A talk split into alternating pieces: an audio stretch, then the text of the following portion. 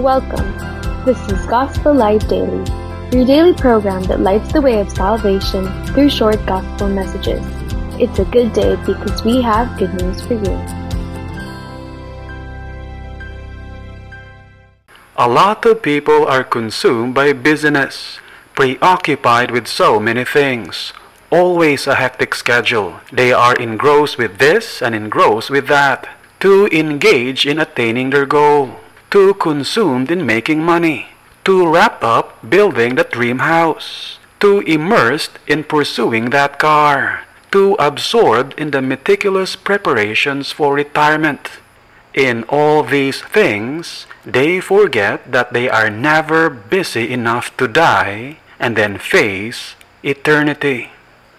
My friend, don't be too busy living for today that you forget to prepare for a tomorrow that never ends. Slow down. Make time for things that matter forever. Don't be so taken up with other things that they drown out the conviction of the Holy Spirit. Realize that you're a sinner in desperate need of salvation and come to Christ, the Savior, who was never busy enough to die for all your sins so that you can face eternity. And this has been Gospel Light Daily. We pray that God, who commanded, Let there be light, has shone in your hearts.